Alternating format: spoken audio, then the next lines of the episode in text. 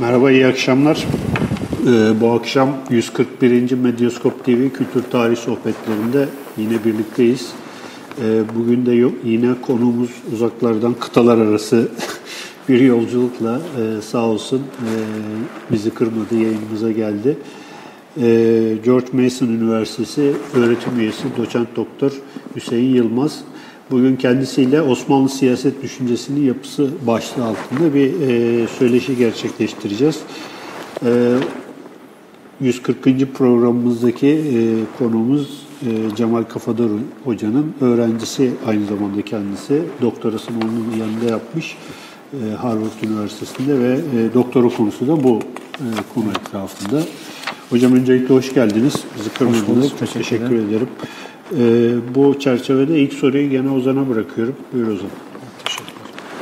Hocam e, genel olarak bir Osmanlı düşüncesinden bahsedebilir miyiz? Ben böyle bir genel bir çerçeve çizelim. Özelde de Osmanlı siyaset düşüncesinden bahsedebilir miyiz? Konumuzun başlığı çerçevesinde böyle bir Provokatif, soru. Provokatif, provokatif bir soru. Böyle bir şey var mı? Bize çünkü yok diye gösterdiler yıllarca. Tamam. E, kartınızı gördüm. Tabii ki Osmanlı hem düşüncesi hem de siyaset düşüncesi itibariyle olmaması zaten düşünülemez.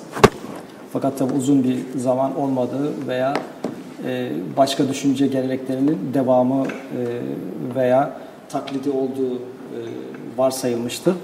Yani Osmanlı'yı burada hem kültürel ve siyasi mekan olarak alırsak hem de Osmanlı'yı sıfat olarak düşünürsek her ikisi içinde hem Osmanlı düşüncesinden hem de Osmanlı siyaset düşüncesinden e, çok rahat bahsedebiliriz. Siyasi ve kültürel mekan derken Osmanlı kültürü ve devletinin sınırları içinde oluşan düşünce birikiminden bahsediyoruz sıfat olarak aldığımız zaman da hani Osmanlı düşünce diğer düşünce geleneklerinden farklı olarak bir Osmanlı tırnak içinde düşüncesi var mıdır veya Osmanlı siyaset düşüncesi var mıdır? Her ikisi de vardır. Ee, bunun hakkında konuşmak için buradayız zaten. evet. Ben devam ediyorum Ee, peki siyaset düşüncesinin, yani burada bir şey ayrımını yapıyoruz e, pratik ve teorik yani literatürle e, düşünceyi ayırıyorum. Yani e, pratik uygulamayı ayırıyorum. Beslendiği kaynaklar neler? Çok farklı e, kaynaklardan beslenir siyaset düşüncesi gelenekleri. Birisi o siyasi örgütlenmenin e, kendi tecrübesidir. Kendi tarihi tecrübesi bir müddet sonra e, o siyasi örgütlenme için e, bir okul haline gelir. E, örf haline gelir, prosedür haline gelir. Daha sonra teorize e, edilir. Kritiği yapılır, tartışılır, e, sonraki nesillere empoze edilir ya da bir kısmı bırakılır vesaire. Yani bizatihi kendi tecrübesidir. İkincisi oluştuğu kültür havzasındaki diğer kültürlerle etkileşimidir. Yani hangi kültür çevresinde oluşmuşsa oradaki sözel ya da yazılı hatta kurumsal geleneklerle iletişim içine girmek zorundadır zaten. Çünkü siyasi bir örgütlenmenin var olabilmesi için, meşruiyetini sağlayabilmesi için e, etrafıyla birlikte var olmak e, durumundadır. Etrafında da siyaset düşüncesine müteallik e, bir birikimin olmaması mümkün değil. Onunla iletişime girer. Hatta Osmanlı gibi büyümesi imparatorluk şeklinde oluşmuş bir örgütlenme bunu mecburen ve isteyerek yapar. Üçüncüsü de kendi dışındaki kültür gelenekleriyle kurduğu bağlantılardır. Onu da e, yine tarihi tecrübeler sonunda veya merak e, ve etkileşimle yapar. Ticaret gibi, e, savaş gibi, seyahat gibi e, yollarla e, hiç e, sınırdaş olmadığı e, kültür havzalarının siyaset e, düşüncesi alanındaki birikimini alabilir. Yani üç temel kaynağı bunlardır. Evet. Çoğaltılabilir. Hocam şimdi sizin bu doktora tezinizin temel şeyi e, kanuni dönemi. E, 1520-1566 sizin daha bundan yıllar önce bir sırada yaptığınız bir konuşma metnini ben şey yaptım. E, kanuniye kadar gelen e, siyasetnameler diyelim. Siyasi metinlerin toplamı 50 yaklaşık. Ama 1520-1566 arasında bu, bu rakam birdenbire e, bunun neredeyse iki katına çıkıyor sadece 40 yıl içinde. Evet. Büyük bir e, hem telif eser hem çeviri anlamında büyük bir sıçrama var. E, bu e, 16. yüzyılın başında ne oluyor? E, ve bu Osmanlı siyaset düşüncesine ne gibi yenilikler getiriyor? Şimdi 16. yüzyıl başında ve 16. Yüzyıl, yüzyıl boyunca e, çok temelli gelişmeler oluyor. Fakat öncesindeki gelişmeler de aslında onlardan belki de daha az önemsenecek e, gelişmeler değil. Siyaset düşüncesinin gelişimi itibariyle. Şimdi ilk yüzyıla baktığımızda Osmanlı e, örgütlenmesinin siyaset düşüncesi anlamında ihtiyacı pek fazla tebarüz etmiyor. E, çünkü sınırlarda gelişen bir e, örgütlenme, işte Osman Bey, Orhan Bey, e, Murat Hüdavendigar vesaire. E, zaten e, yazımsal bir geleneğe de dayanmıyor. E, bürokrasisi oluşmamış, e, devlet bünyesinde okur yazar kitlesi yok denecek kadar az. E, bilimsel ilmi kurumları henüz teşekkül etmemiş. Bu kültürel anlamda e, çok zayıf bir çevrede doğduğu anlamına gelmiyor. Tam tersine o ayrı bir konu. E, çok çok canlı bir e, kültür ortamında doğmasına rağmen hani e, bir e, sistematik düşünme anlamında siyaset düşüncesi ihtiyacını hissetmiyorlar. Çünkü babadan oğula e, veya bir nesilden bir diğer nesle nakledilen, öğrenilen bir öğreti bütünü var. Devlet nasıl yönetilir? Hatta devletin bile ne kadar tebarüz ettiği e, o çağda e, tartışılır. Babadan, atadan gördükleri haliyle anane, örf vesaire ve o örgütlenmeyi teşkil eden diğer topluluklarla ortak hareket ederekten Osmanlı Devleti'ni götürebiliyorlar. Yani şöyle bir ihtiyaç gözlemlemedim en azından benim bulgularım içinde 14. yüzyıl itibariyle. Hani falanca e, kitap varmış da onu tercüme edelim, öyle yönetelim hı hı. devleti. Böyle bir ihtiyaç e, yok veya var da biz bilmiyoruz. 15. yüzyılda bunun farkındalığı modern e, tabirle ortaya çıkıyor.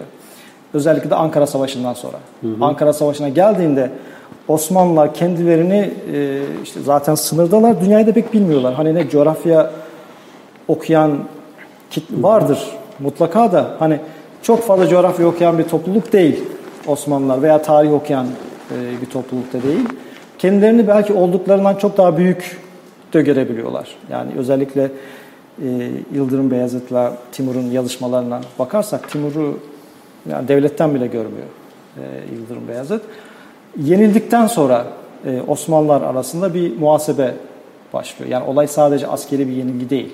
E, aynı zamanda e, gittikçe artan sayıda Osmanlı, yani bunun işte şehzadeleri de katabiliriz, şehzadelerin lalalarını da katabiliriz, komutanlarını vesaire işte Osmanlı topluluğu her neyse bu yenilginin e, daha üst bir kültür havzasının galibiyeti olduğunu anlıyorlar e, yavaş yavaş. İşte ilk defa o Çelebi Mehmet döneminde filizlenen yeni bir anlayış ortaya çıkıyor. Yani bu devleti e, tekrar siyasi olarak birlikteliğini sağlamışken aynı zamanda da etrafındakiler gibi ya da onlardan daha iyi bir şekilde örgütlememiz e, gerekir. Onun için e, Çelebi Mehmet zamanında başlayan ve 2. Murat zamanında e, neredeyse böyle e, patlama derecesinde hızlanan e, çevre kültürlerle iletişim başlıyor. Yani o anlamda belki biraz da iddialı bir şekilde şunu söylemek de mümkün. Osmanlı Devleti'nin e, kültürel anlamdaki kurucusu 2. Murat'tır. Hı hı. 2. Murat döneminde onlarca kitabın Türkçe'ye tercümesi emrediliyor, e, ettiriyor 2. Murat. Sadece tercüme de değil, yani kültür kurumlarına öncesinde yapılmadığı kadar büyük yatırımlar e, yapılıyor tekkelere, e, medreselere vesaire. Osmanlı'da işte Arapça, Farsça tekrardan e, eskisinden çok daha fazla e, gündeme geliyor. E, dikkat ederseniz 2. Murat'tan sonra biraz da paradoksal bir e, gelişme halinde hem Türkçe'ye tercümeler çok artıyor fakat bu kültürel duyarlılıktan dolayı kültür dili hakim anlamında Farsça olduğu için Evet. o bölgede Farsça bilir insan sayısı artıyor. Bunlar bu sefer Farsça yazmaya başlıyorlar. Yani Fatih'ten şeye kadar, Kanuni'ye kadar bütün hükümdarların divanları Farsça. Öyle yetişiyorlar çünkü o Farsça eserleri okuyaraktan e, yetişiyorlar. Yani 15. yüzyıl Osmanlıların kendilerini etrafındaki veya önceki devletlere kıyaslayaraktan tekrar yorumladıkları ve örgütledik, örgütledikleri ve bunun içinde e, kitapları hem tercüme ettikleri hem Osmanlı'ya taşıdıkları e, bir dönem oluyor.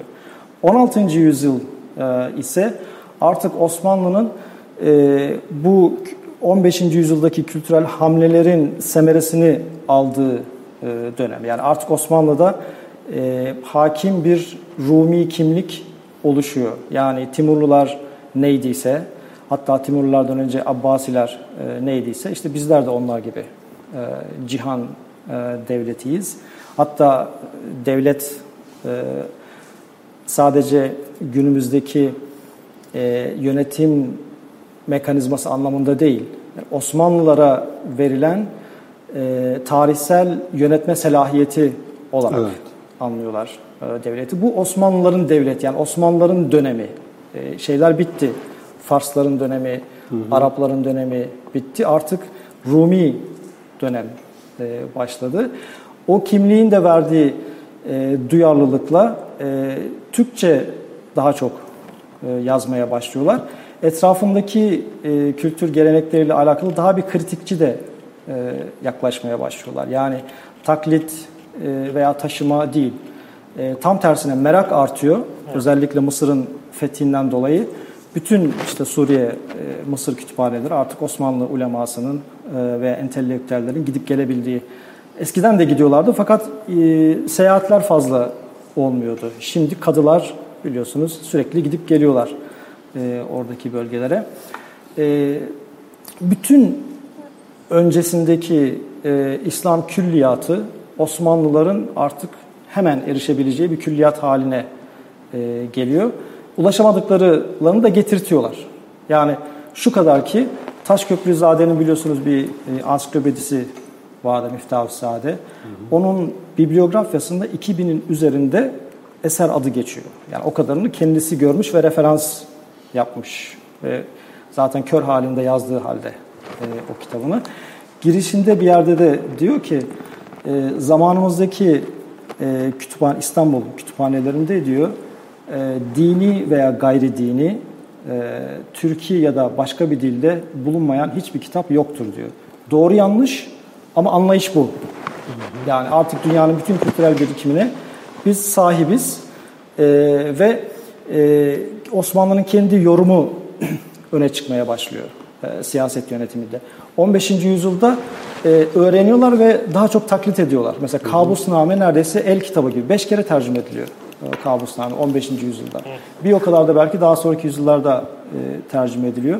Çok e, şey e, referans metni Kabusname. İyi bir hükümdar e, nasıl yönetir e, devletini. Fakat 16. yüzyılda Kabusname gibi siyasetnameler biraz e, şeyini kaybediyorlar.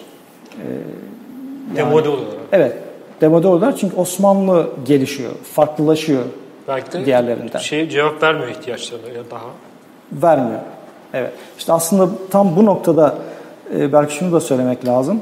Şimdi Osmanlı düşüncesine veya siyaset düşüncesine bakan e, önceki nesil e, büyüklerimiz, e, tarihçilerimizin Osmanlı'da çalışılabilir veya çalışmaya değer e, metin veya düşünce birikimi görmemelerinin bir sebebi Osmanlı'ya baktığında doğrudan Maverdi'yi, Cüveyni'yi, Bakillani'yi, İbn Teymiye gibi eski düşünürleri arıyor olmalarından kaynaklanıyor. Halbuki 16. yüzyılda e, ya bunların yeri yok. Ya bunların yazdıklarının kendi yazdıkları dönemde e, bir önemi var. Evet. Osmanlı'da Maverdi'yi uygulayamazsınız. İbn Teymiye'yi de uygulayamazsınız. Maverdi'nin en çok eseri Osmanlı kütüphanelerinde var. E, İbn Teymiye'nin de e, en çok mudur bilmiyorum ama bayağı bir eseri vardır Osmanlı kütüphanelerinde. E, artık şey yok. Miadını tamamlamış. Bir de hocam herhalde var. siyaset teknolojisi de değişiyor ve uygulanan işte uygulanan uygulamalar değişiyor ve artık ona şey vermiyor cevap yani o talebe o sorunlara cevap vermiyor. Sonuçta burada siyaset dediğimiz şey, siyaset düşüncesi dediğimiz şey aslında bir sorun var ve bu sorunu çözme Tabii. sanatı aslında. Tabii. Yani siyaseten e, konuşursak böyle bir şey var.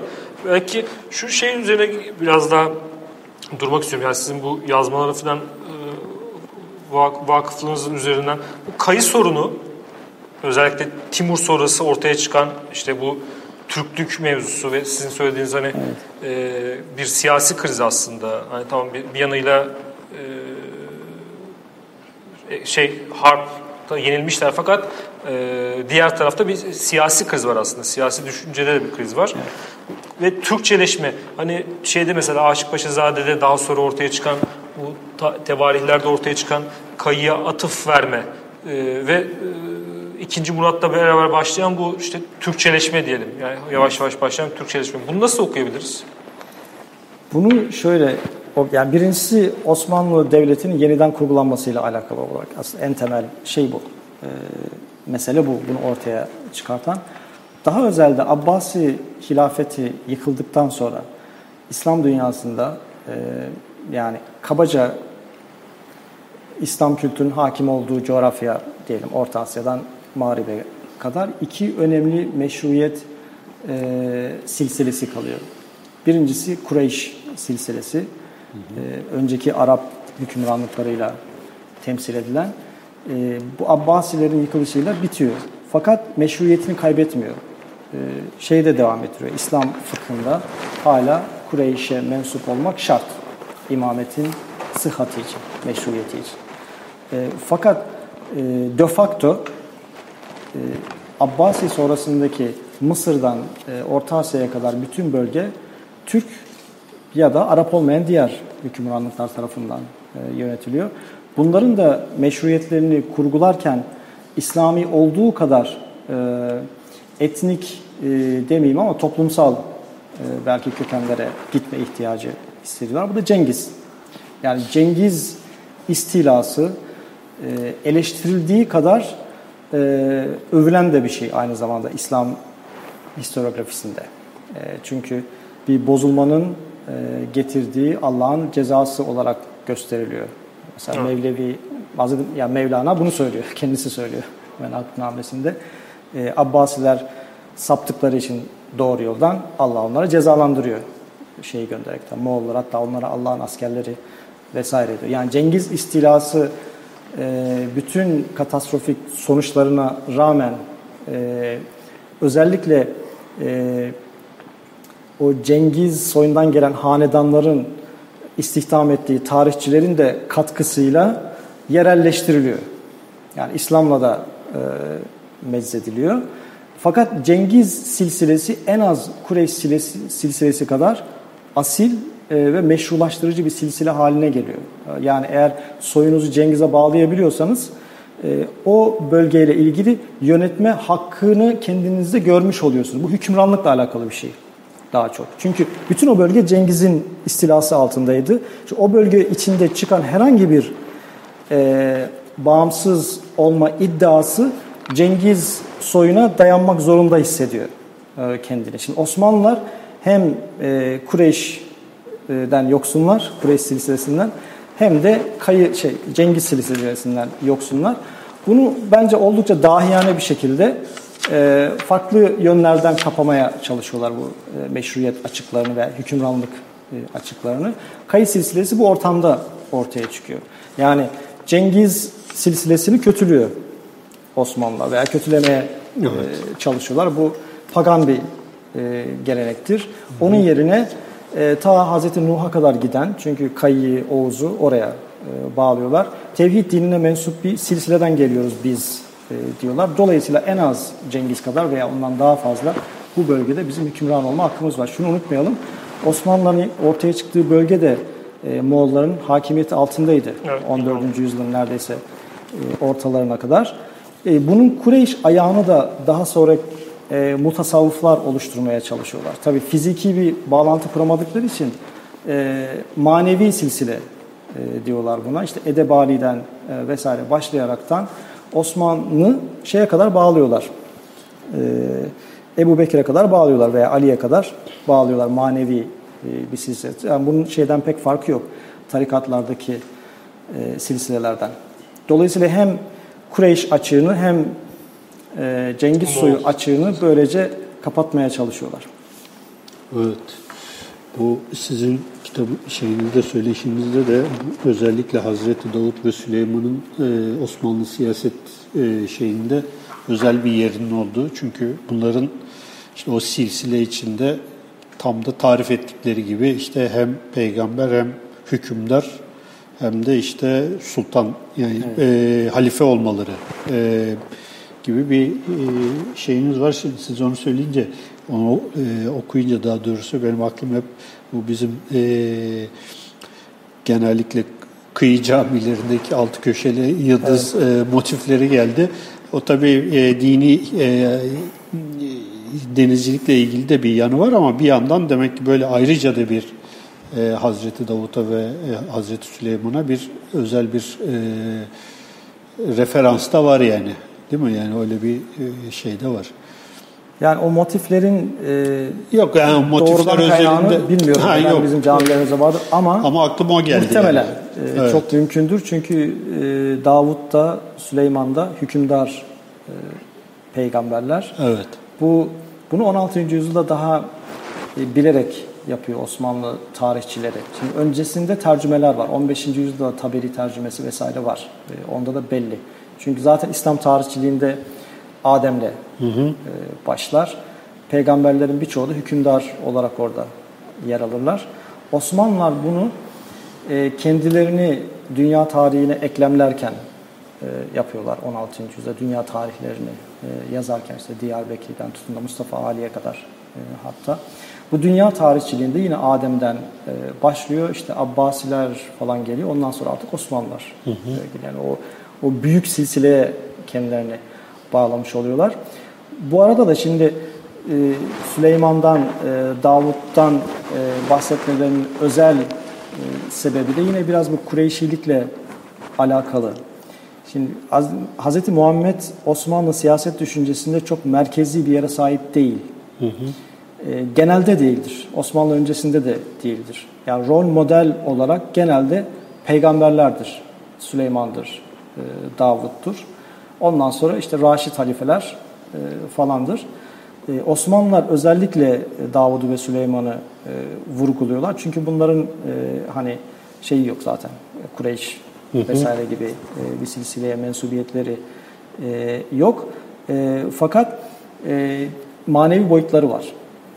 Yani Osmanlı sultanı da manevi boyutunu vurgulamak isterken bunu Muhammed, Hz. Muhammed'e referansla değil de ondan önceki peygamberlere referansla e, yapmak daha kolaylarına geliyor. Çünkü bu hükümdarlar hem e, Kur'an'daki e, hikayede, hadislerde de, tarihlerde doğrudan hükümdar peygamberler olarak e, resmediliyor.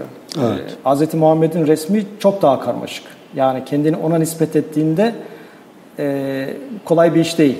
Yani o her yönüyle Hı-hı. model.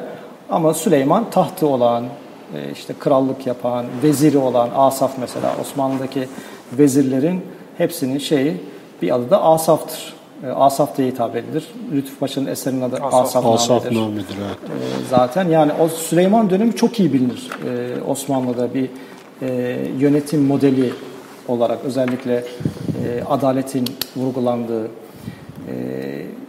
ve şeyin de vurgulandığı iyi vezirin e, yönetimde nasıl olması gerektiği veya iyi bir yönetimin nasıl iyi bir vezir sahibi olması gerektiğini e, vurgulayan yaklaşımlarda iyi bir model teşkil ediyor evet. Osmanlılar için. Şeyi e, yani Osmanlı'yı e, yani programdan önce de konuşuyorduk.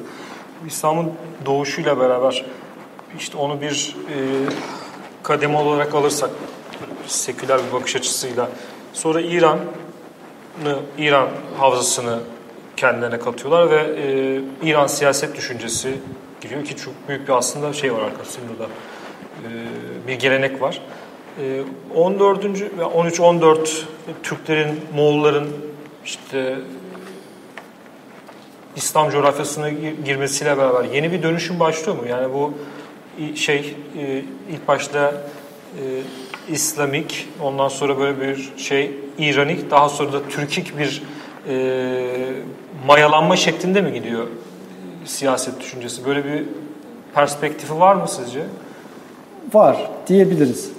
Yani aradaki farklar e, çok e, devasa değil. Hatta yani Arap düşüncesinden işte Fars veya İran düşüncesine geçiş veya İran Fars'tan Türk düşüncesine geçişler bunlar hep birbirini de kapsayan şeyler. Yani Osmanlı döneminde de Timurlarda veya e, Babürlerde ne İran ne Arap hiçbir zaman yabancılaştırılmıyor, e, ötekileştirilmiyor, dışarıda tutulmuyor. Yani bütün o geleneği sahiplenerek onun üzerine e, kendi tarihi tecrübelerini ve kültürleriyle beraber e, yoğuruyorlar. Öyle diyelim. Bunun en güzel örneği Osmanlı'da veya Cengiz sonrasındaki dönemde hükümranlık tabirleridir. Hmm. Han mesela Osmanlılar Han tabirini ilk defa Orhan Gazi tarafından kullanmaya başlıyorlar. Yani kullanmaya başlıyorlar derken aslında Osman Gazi'nin belki dahiyane bir buluşuyla Osman Gazi Orhan'a Han e, ünvanını kullanmadan Han demiş oluyor. Orhan diyerekten. Oh. yani çünkü o dönemde Moğollar hala Anadolu'da hakim. Han e, ünvanını kullanamazsınız. Yani evet. İslam geleneğinde e, ki hükümranlık ünvanı emirül müminindir şeyden bu yana, Emevilerden bu yana. Hatta Ömer Ömer'e Hazreti Ömer'e atfedilir başlangıcı. Emirül müminini sadece o bölgede siyasi olarak hakim olan kullanabilir. Başka hiç kimse kullanamaz. Ee, diğer bütün e, ünvanları kullanabilir. Sultandır, meliktir vesaire. Yani onların çoğu zaten hani e, hürmet olarak kullanılıyor. Fakat emirül müminini kullanamazsınız. Tek bir istisnası vardır bunun. O da Tuğrul Bey'dir. O da zorla almıştır. Hmm. Şöyle almıştır e, halifenin kızıyla evleniyor. Zaten kendisi siyasi olarak Hakim Abbasi e, hilafeti zayıflamış. E, diyor ki Kasimu Emirül Müminin. E, yani Emirül Müminin ortağı e, ünvanını alıyor halifeden yazılı olarak ve onu kullanıyor. Başka bir istisnası da yoktur. Şimdi Han Cengizlerle, Cengiz Han'la başlayan e, bir ünvan Cengiz Han'ın veya ondan sonraki Moğol hükümranlıktan olduğu bölgedeki han tabirini başka hiçbir kimse kullanamaz. Bizdeki beylik de öyledir. Yani bir beyin bölgesinde başka bir bey çıkamaz. E, fakat bizdeki o beylik e, hanlık kadar prestijli değil. Onun için bizimkiler daha çok hanlığı alma gayretindeler. İlk önce e, şeyler alıyorlar. O Balıkesir'de hakim olan beylik Karesi. karesiler e, alıyorlar. Yahşi Han e, hmm. vesaire. Bu Moğol hakimiyetinin tam sona erdiği demlerde. O demlerde bizimkilerde yani Osmanlılar'da kullanmaya başlıyorlar. O dönemden sonra da Osmanlı'nın artık e, e, tek hükümranlık e, ifadesi hanlık oluyor. Ve bunu sonuna kadar kullanıyorlar. Yani hilafetten de, sultanlıktan da, meliklikten de, padişahlıktan, hepsinden önemli. İstediğinizde padişah diyebilirsiniz Osmanlı'da. Hiçbir problem teşkil etmez. Ama han diyemezsiniz. O kadar önemli mi yani? O kadar önemli. Şah da diyemezsiniz. Şahlık da İran... o tür bir geleneği temsil Tabii. ettiği biliniyor. Biliniyor. Osmanlıların da alıyorlar. Şahı daha çok aslında hafiften kullanmaya başlıyorlar prestijine binaen. Çünkü 15. yüzyılda İran geleneğini öğrenmeye başlıyor Osmanlılar. Şahın da bir hükümranlık ifadesi olduğunu biliyorlar. E, ve kullanmaya başlıyorlar. Ama e, Selim'den sonra altını çizerek kullanıyorlar. Selim mesela iki tane e, çok bastırıyor da iki önemli şey vardır. Sikkesi vardır. Bir Mısır'da bastırıyor Mısır aldıktan sonra. Oradaki sikkede e, Selim Han diyor. Hı. Çünkü Mısır'dakiler Han'ın ne olduğunu biliyorlar, Şah'ın ne olduğunu bilmiyorlar. Orada Memlükler var. Evet. Cengiz geleneğinden geliyorlar. Evet. Ee, Anadolu, Anadolu'dakiler de Han'ın ne olduğunu çok iyi bilmezler. Çünkü o dönemde Safavi propagandası hı hı. E, var. Şah'ın ne olduğunu biliyorlar. Anadolu'daki sikkesinde Selim Şah diyor. Her ikisinde bir başkası kullanamaz e, Osmanlı'da ve o gelenek sonuna kadar e, devam ediyor. Hükümranlık e, ifadesi e, olarak. Yani Türk, e, Türkiye'likten e, girdik. Bu sadece bir göstergesi. E, yani o Türk ananesinin, e, kültürünün e, siyaset e, anlayışına, teorisine, örgütlenmesine e, yansıması e, veya eklemlenmesi e, diyelim. Bir diğer örneği de kanundur. Kanun hani kelime kökeni olarak işte Grekçe'ye gidebilir e, veya Osmanlı öncesinde kullanımı falan vardı ama bir hukuk nosyonu e, olarak kanun aslında bir Osmanlı e, terimidir. E, kökeninde yasadır. Evet, yani yasanın yasa. sadece farklı bir kelimeyle ifade edilmiş e, halidir. E, Yasada Cengiz Cengiz Han yasası. Cengiz'e e, gidiyor. Hatta öyle ki e, yani o Orta Asya geleneklerinin bizim siyaset düşüncesine e, girmesini çok güzel resmeden bir e, beyit vardır Ahmedi'nin İskendernamesinde. Moğolları eleştiriyor e, zulümlerinden dolayı. Diyor ki e, zulmettiler diyor ama kanun ile zulmettiler. Kanun ya da yasa tam hatırlamıyorum şimdi. Kanun ile zulmettiler diyor. Kanun ile yapılan zulüm diyor aslında adalet gibidir diyor. Yani burada hukuku vurgulayan bir anlayış var. Yani hukuk varsa ve hukuku uyguluyorsanız o zalim bir hukuk bile olsa yani neticede hukukun uygulanmış halidir demeye e, getiriyor. Yani oralardan e, kanun ve yasa Osmanlı örgütlenmesinde ve anlayışında yerleşmeye başlıyor. Daha sonra kroniklere baktığımızda mesela Aşık Paşazade e, ki işte en eski kroniklere dayanarak yazdığını e, düşünüyoruz e, bugün. Orada en fazla vurgulanan prensip kanundur. Eleştirdiği vezirleri veya devlet adamları hep kanundan sapmakla suçlar. Doğru veya yanlış önemli değil. En suçladığı isimlerden birisi de Nişancı Mehmet Paşa'dır. Kendi çağdaşı. E, hatta hı hı. Nişancı Mehmet Paşa da genelde hani Fatih döneminde beğenilmeyen politikaların mimarı olarak falan e, resmeder. E, fakat yaklaşımı o. Yani kanundan sapmakla bu bir mit de olabilir. Hatta başlangıcında Osman Gazi'nin işte pazar gezerken nasıl kanun koyduğunu evet. falan da e, anlatıyor. Yani en azından mitolojik de olsa Osmanlı'nın kuruluşunda kanun düşüncesi var. Ve daha sonraki bütün siyasi eleştiri zaten o kanun düşüncesi etrafında dönmeye başlıyor. Sonrasında da 16. yüzyılda da kanun kadim mevzusu Tabii. içine giriyor değil mi? Tabii. Yani ona sürekli atıfta kanun kadimde böyle değildi. Tabii. Yani bu şey, çöküş literatürü üzerinde. İşte oralarda Osmanlı siyaset düşüncesi artık iyice sıfat anlamıyla Osmanlılaşmaya başlıyor. Yani 15. yüzyılda belki daha ziyade şunu diyebiliriz. Osmanlı kültürel ve siyasi mekanında çok çeşitli bir siyaset düşünce e, birikimi oluşuyor. Yani hem içerik olarak hem janr olarak e, hem e, disiplin olarak yani değişik düşünce gelenekleri içinde yazılan eserler anlamında oluşuyor. Bilgi, e, görgü e, ve iletişim, etkileşim anlamında. 16. yüzyılda bu düşünce geleneği daha bir Osmanlı'ya ait hale geliyor. Osmanlılar daha bir kendince e, üretmeye, düşünmeye, öne sürmeye başlıyorlar. Onu da en önemli e, eksenlerinden birisi de işte bu kanuni kadim.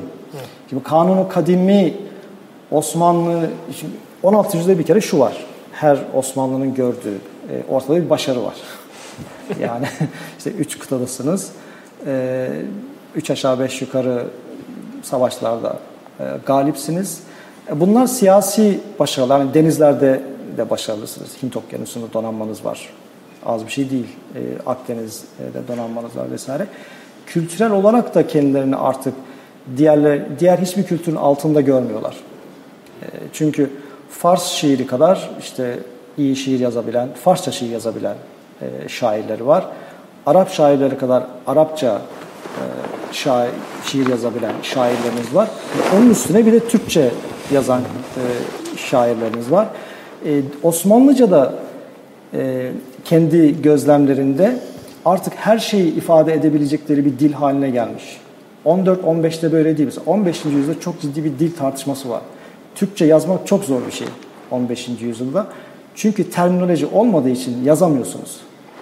Yani daha çok e, tıp kitapları falan yazılıyor 15. Hı hı. yüzyılda. Çünkü tıp kitaplarındaki çiçek, böcek, ilaç isimleri falan çoğu yerel kültürden geliyor. Ya onları ifade edebiliyorsun. E, ama şimdi felsefe kitabı yazamıyorsunuz. Tasavvuf kitabı yazamıyorsunuz, fıkıh kitabı yazamıyorsunuz. Yani o kelimelerin anlaşılabilir hale gelmesi lazım. O çok uzun bir e, süreç. Bu 14. yüzyılda yapılmış bazı satır arası Kur'an tercümeleri var. Onlar gösteriyor Osmanlı'daki işte okur, yazar veya dinleyici kitlenin e, o en geniş İslam kültürünü ne kadar bildiklerini. Şimdi metinde Kur'an tercümesi, satır arası tercümesi evet. bunlar. Allah yazıyor, yanında Tanrı yazıyor. Şimdi onu tercüme etme ihtiyacı duymuş. Evet. Şimdi cennet diyor, yanında uçmak yazmış. Yani bilin, bilinmiyor ki bunlar tercüme edilmiş. Ee, okuyucu söylesin e, muhatabına e, diye. Fakat işte bu tercümeler yoluyla daha çok 16.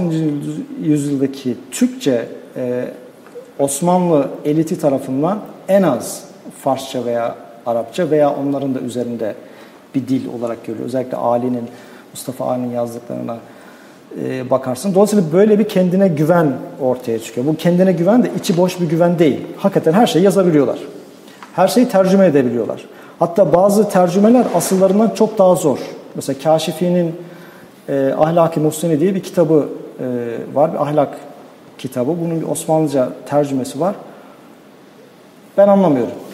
Yani anlamak için bayağı bir uğraşmanız e, gerekiyor. Farsçasını okuyun daha rahat anlıyorsunuz. Veya e, bu Kelle Dimle hikayesinin e, tercümesi var. E, Ali Çelebi Hümayunname olarak tercüme ediliyor.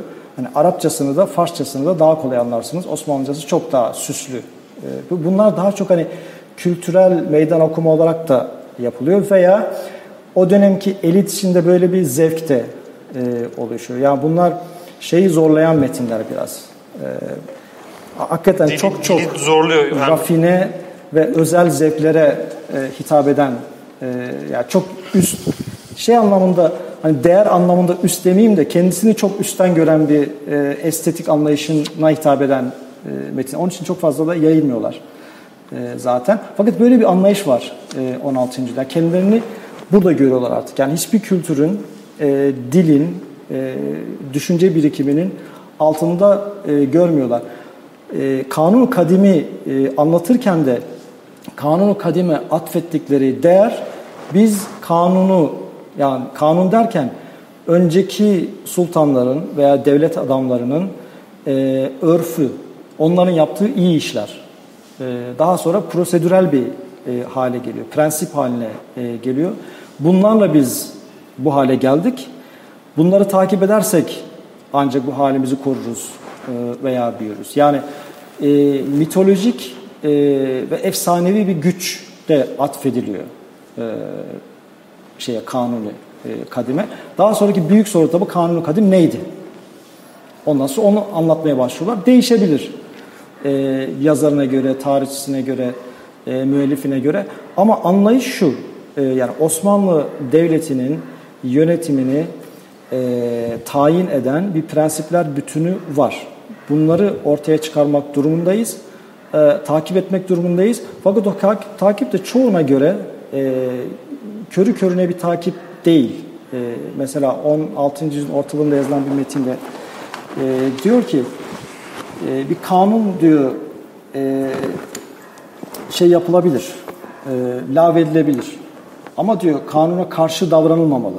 E, sultan diyor mevcut bir kanun varsa diyor tatbik etmeli ama isterse diyor sultanın öyle bir selahiyeti vardır. O kanunu kaldırır, başka kanun e, koyar. İşte orada şeyi vurguluyorlar. Kanun kadimi. Yani sen kanun koyarken bile eskilerin e, koymuş olduğu örften, ananeden, e, prensiplerden falan sapma. Onları e, gözeterekten kanun yap diyorlar. Peki hocam bu şeyde biraz da bu genel çerçeve içinde bakarsak yani İslam düşüncesi çerçevesi içinde bakarsak e, e, İbn Arabi'den sonra e, özellikle İslam düşüncesinin dili değişmeye başlıyor. Bunun e, Osmanlı coğrafyasına, Osmanlı düşünce hayatına e, etkileri ne zaman geliyor ve nasıl oluyor? Yani bu işte e, işte Gazali öncesi evet. ve Gazali sonrası ayrımı üzerinden de belki İbn Arabi öncesi İbn Arabi sonrası bir e, ayrım yapabilir miyiz? Ve yaparsak da İslam siyaset düşüncesi üzerine etkisi nasıldır? Yani hem yapabiliriz hem yapamayız. Şu anlamda İbn Arabi çok e, etkin bir figür. O anlamda yapabiliriz. Ama İbn Arabi bu konuda yalnız değil. Yani ondan öncesinden başlayan bir süreç bu. Yani o genelde İslam düşüncesinin e, manevileşmesi veya tasavvufi bir hal almasıyla alakalı bir şey. Bu Abbasilerin sonlarından itibaren oluşan uzun bir süreç. E, mesela Sührevi e, evet. bunun e, aslında kurucu figürlerinden bir tanesi. E, Anadolu'daki e, sadece İbn Arabi Anadolu'ya geldiği için e, diyorum. Sadece İbn Arabi değil, Anadolu'daki İbn Arabi dönemindeki ve öncesindeki e, bir sürü düşünürün de üç aşağı beş yukarı e, aynı e, minvallerde düşünmeye başladığı bir dönem. Aslında İbn Arabi'den ziyade 11-12. yüzyılı aslında bir dönüm noktası olarak almak lazım e, şeyde e, Orta Asya'dan e, Kuzey Afrika'ya kadar e, düşünebildiğimiz e, bölgede insanlar daha bir esoterik düşünmeye başlıyorlar. Yani bunun sebepleri ayrıca tartışılabilir ama vaka e, daha bir böyle manevileşme e, var. Daha bir maddenin e, ve normatif e, kuralların veya öğretinin dışında düşünme, keşfetme e, eğilimi e, var. Bu hayat tarzı olarak da e, ortaya çıkıyor işte yavaş yavaş tarikatların, tekkelerin e, vesaire e, oluşumuyla. Hani o en geniş e, çerçevede İbni Arabi çok e, önemli bir figür olarak ortaya çıkıyor. Çünkü bütün o düşünce, yeni düşünceyi sistematize eden bir isim e, İbni Arabi. Bir de çok sembolik bir dille e, yazdığı için e, tonlarca şerhi var e, İbni Arabi'nin. Zaten tasavvufun, tasavvuf dilinin özelliği e, o, o zaten. Yani tasavvuf e, metni e, her okuyanın aynı şeyi anlayacağı bir metin değildir e, zaten. Herkesin kendi derecesine, manevi derecesine göre anlaması gereken, anlayabileceği metin. Bunun bir örneğini vereyim. Lami Çelebi Nefahatül Ünsü tercüme ederken 16. yüzyılın e, başlarında veya tam o dönemlerde e, diyor ki çok düşündüm. E, yani bir, böyle bir metin nasıl tercüme edilebilir? Çünkü Türkiye tercüme edersem ve içindeki sırları ifşa edersem e, bu diyor uygun bir davranış değil. Çünkü sırların ifşa edilmemesi lazım. Çünkü her sır e, o makama ulaşan kişiye zaten açılması gereken e, bir sır. Eğer e, ya o sırın e, lafız olarak anlatılmasının bir anlamı yok aslında. O sırın size ifşa olması lazım oraya, o mertebeye e, ulaştığınızda. Ne yapayım, ne yapayım? E, en sonunda dedim ki diyor, e, lafzını tercüme edeyim de e, şey e, kavramları aslıyla tutayım. Öyle yaptım diyor. Yani tasavvuf istilahlarını aynen muhafaza ediyor.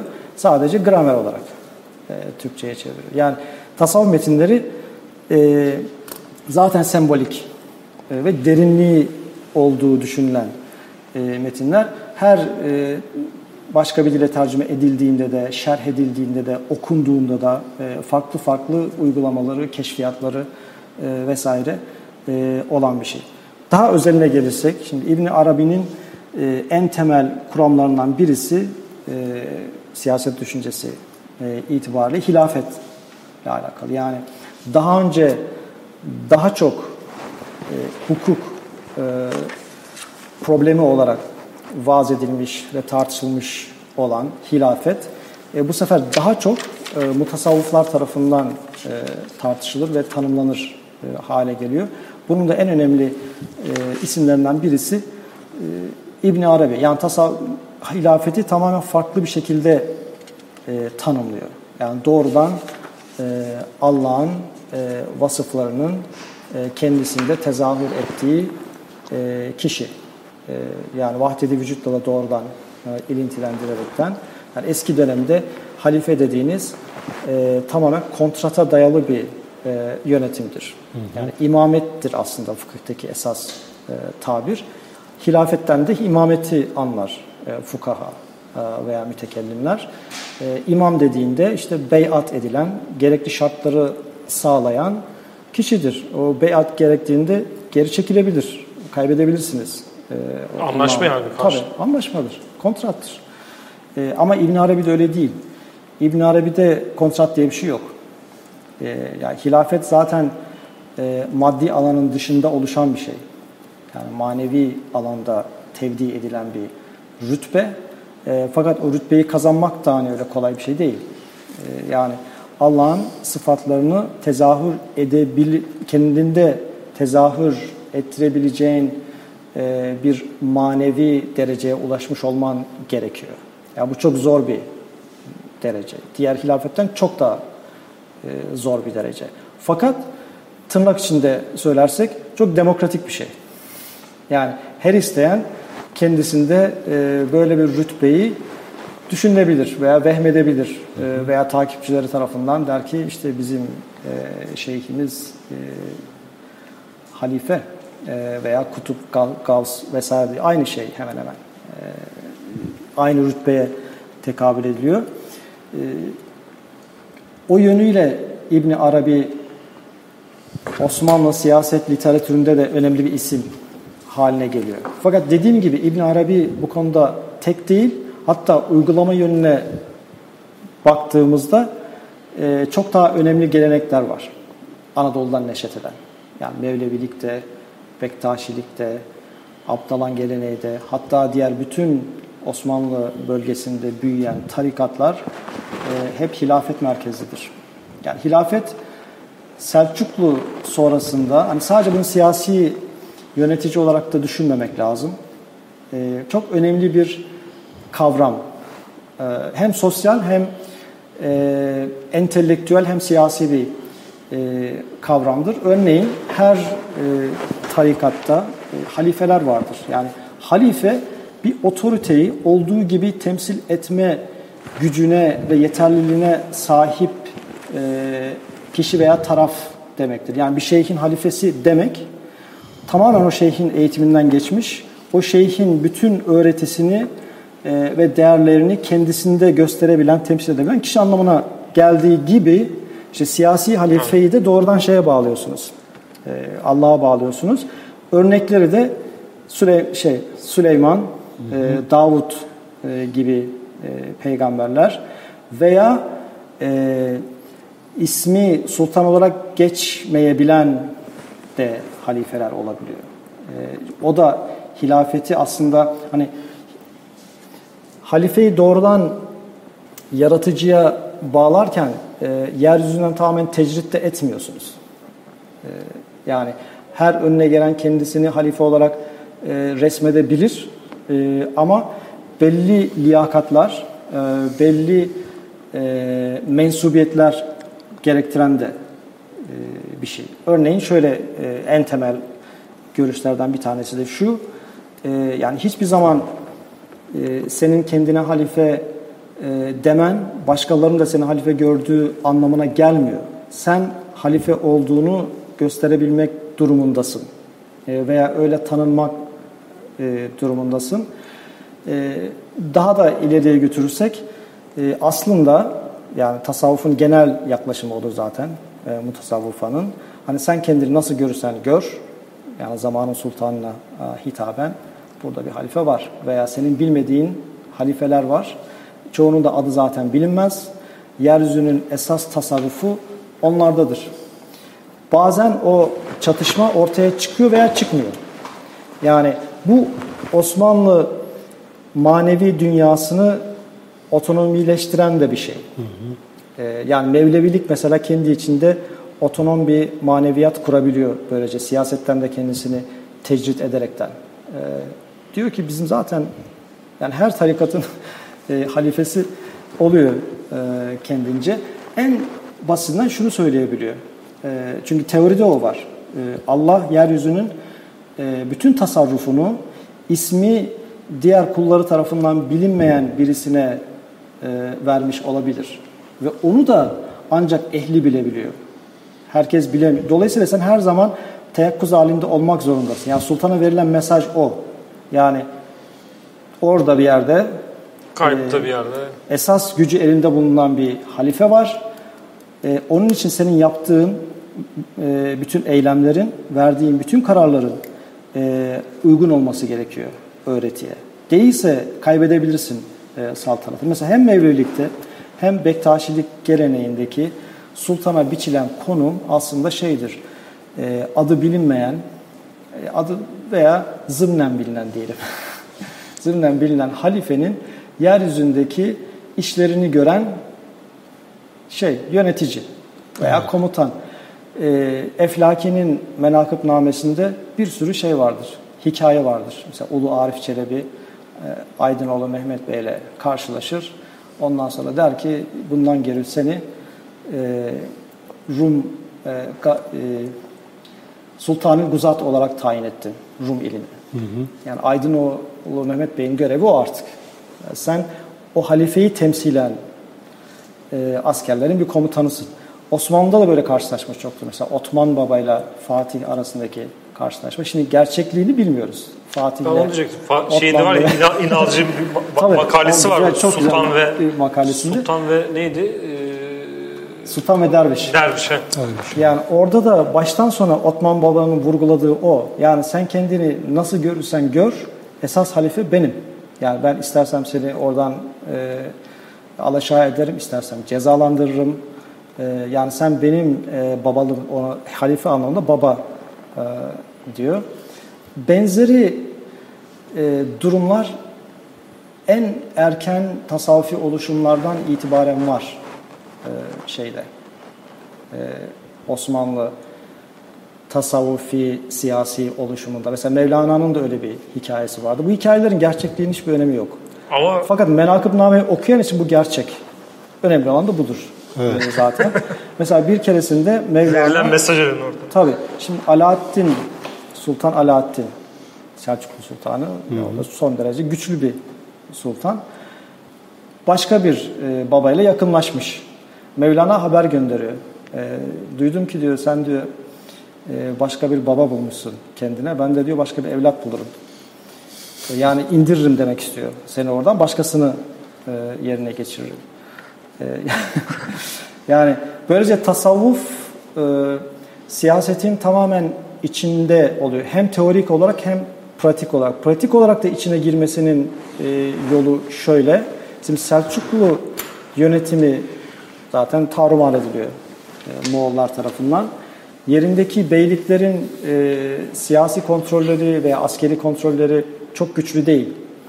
O bölgede e, neşv-i nema buluyorlar e, tasavvufi hareketler. Ya o konuda da Anadolu aslında tas- siyaset dilinin tasavvufi tasavvufileşmesinin kaynağı olmuş oluyor.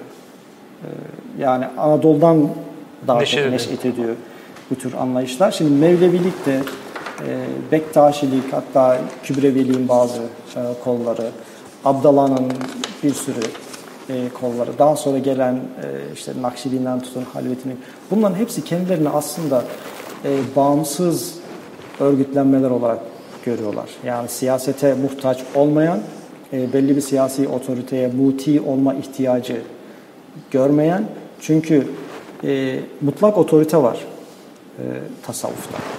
Yani işte şeyh figürü e, dediğimiz e, mutlak bir otoriteyi temsil ediyor. E, müritleriyle de çok sıkı bir örgütlenmeye giriyorlar. Manevi bir örgütlenmeye giriyorlar.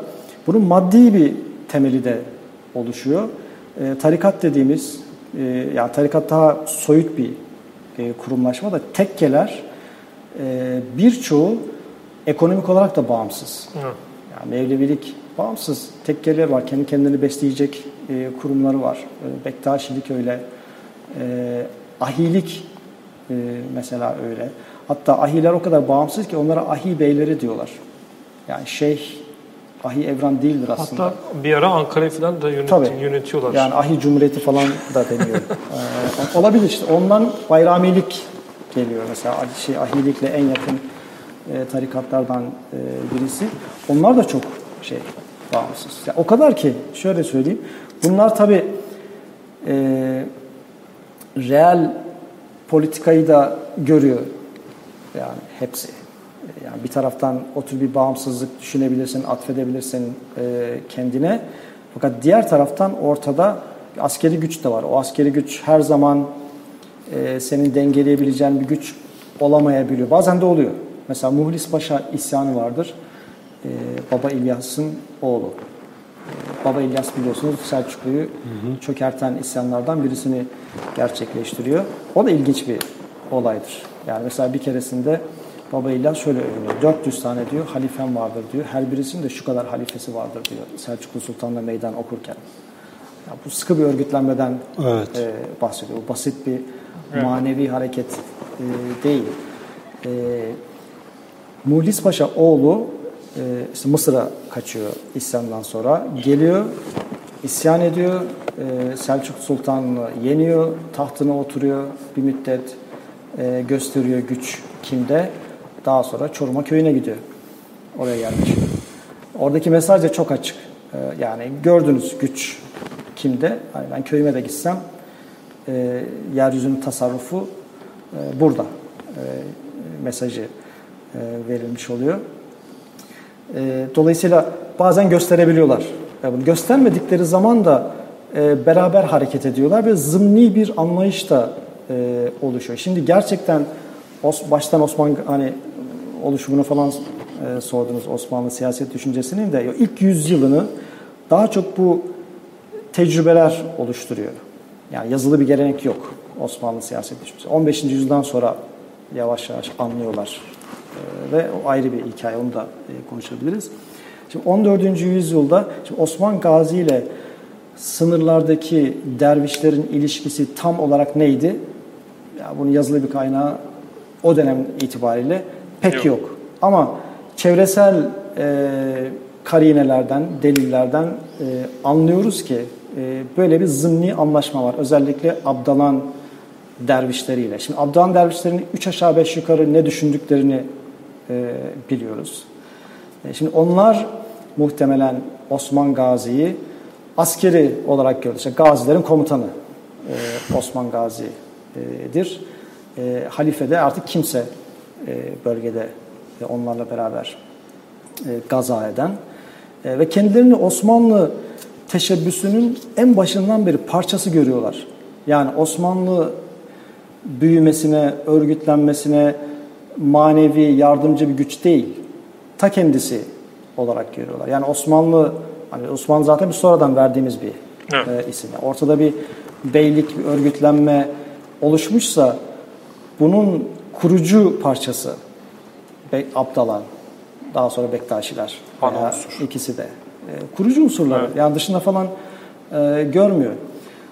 Daha sonra e, özellikle yazılı gelenek daha bir yerleştikten sonra Osmanlı'da çünkü tonla tasavvuf eserleri geliyor, tercüme ediliyor, okuyorlar, biliyorlar daha çok artık nasıl e, terminolojiye vakıf oluyorlar. Yani Osmanlı e, yönetimindeki e, okur yazar a, kişiler, tarihçiler vesaire. Bunlar bu sefer Osmanlı Sultanlığı'nı mutasavvıfların da meşru görebileceği şekillerde resmetmeye e, başlıyorlar. Ama 14. yüzyıldaki durum tam olarak neydi bilemiyoruz. Yani Osman Gazi mesela kendisini nasıl gördü çok bilemiyoruz ama en azından evlilikten anladığımız kendisinde böyle bir manevi güç e, alma, devşirme endişesi var sanki. Çünkü Edebali e, ile evleniyor. Edebali'nin kızı da biliyorsunuz en azından e, sonraki eserlerde anladığımız kadarıyla manevi terbiyeden geçmiş birisi e, babasının. Şey değil yani basit bir şeyh kızı değil. Babasının maneviyatını tevarüs etmiş bir kız. Onunla evleniyorsun. Buradan bir e, şey çıkıyor. Hanedan büyüyor. Dolayısıyla e, manevi geleneğe de eklemlenmiş oluyor e, Osmanlı. Hani etraftaki e, tasavvufi oluşumlara karşı işte biz de oradan geliyoruz diyebilir artık mesela Orhan Gazi e, vesaire. Ama bunlar arasında da büyük bir rekabet var. Mesela ilk 100 yıl Mevleviler Osmanlı topraklarına giremiyorlar.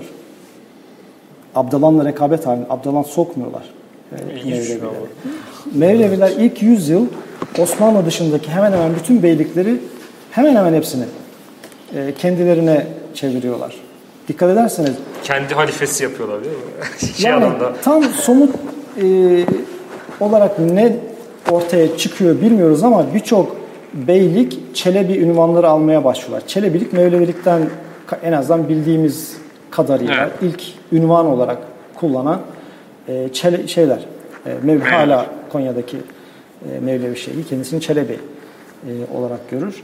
Özellikle de Ulu Arif Çelebi e, zamanında Anadolu beyliklerini tek tek dolaşıyor. Hatta Memlük e, şey pardon İlhanlı e, Sultan'ına, e, Han'ına e, gidiyor onu bile e, Mevleviliğe ısındırıyor. Dolayısıyla adı Çelebi olan bir sürü şey çıkmaya başlıyor.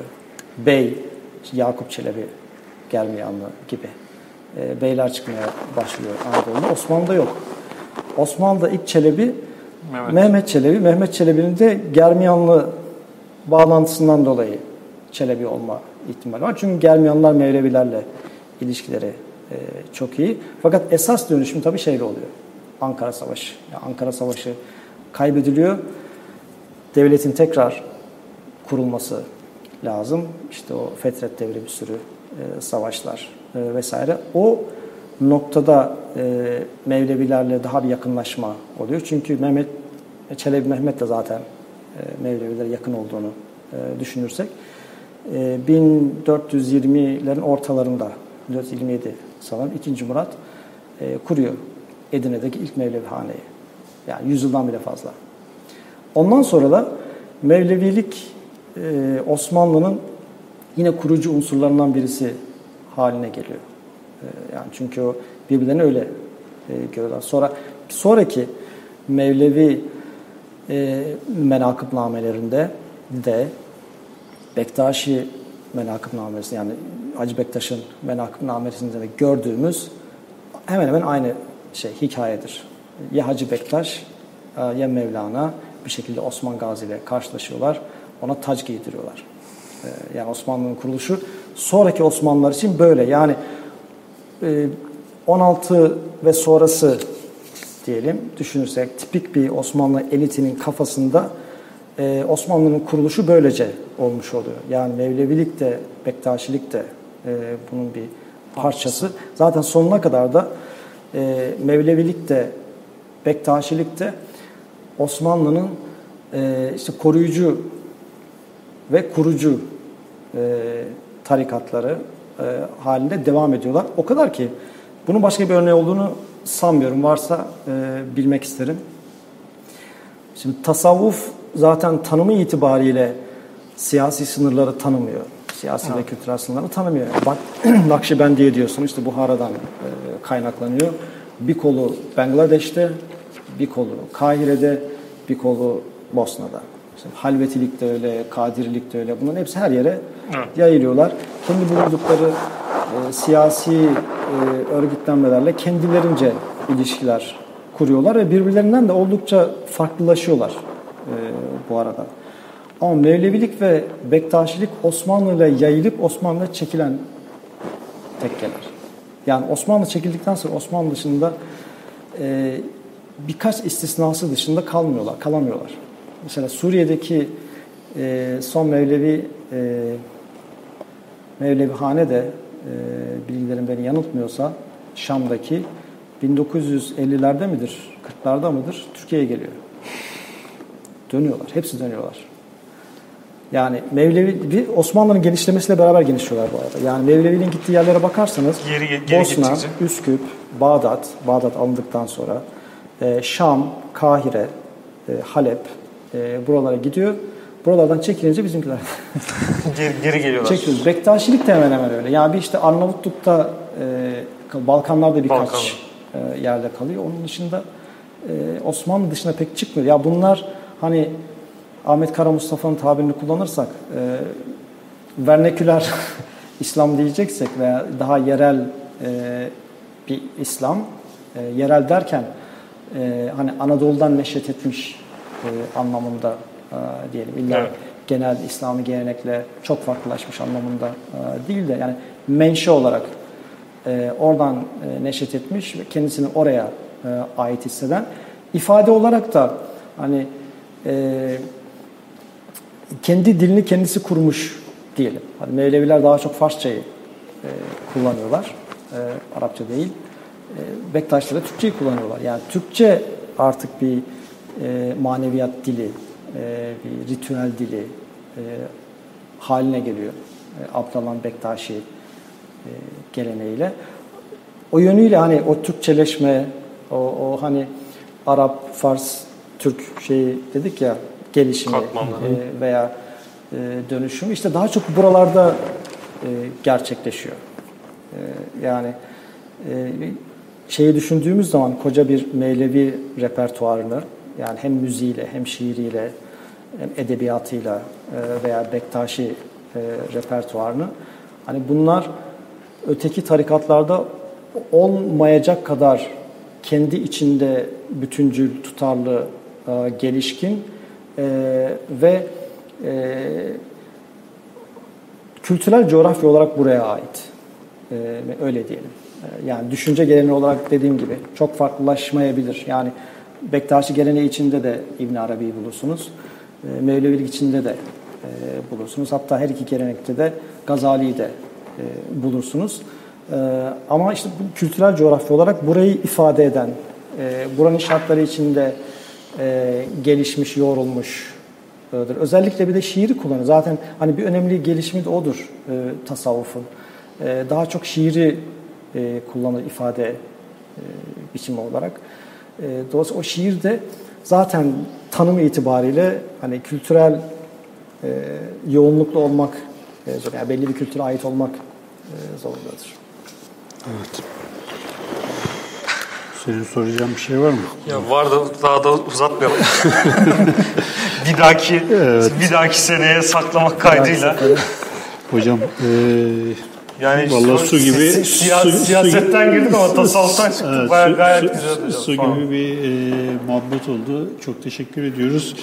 E, bu sohbetin devamını inşallah seneye de e, geldiğiniz zaman tekrardan bir e, yaparız. Tabii. O zaman yani kitapta çıkmış olur. O zaman, Biraz okuduk evet, ettik ama. Kitapta kitap, inşallah çıkar. Türkçesi, evet, hangi, Türkçesi, Türkçesi. Evet. İngilizcesini okuduk ama. Ee, hangi yayın evinden çıkıyor? İletişim, belli mi? İletişim. İletişimden. Ee, iyi. O zaman e, biraz daha hazırlıklı ben en azından kendi adıma söyleyeyim daha hazırlıklı bir şekilde geliriz.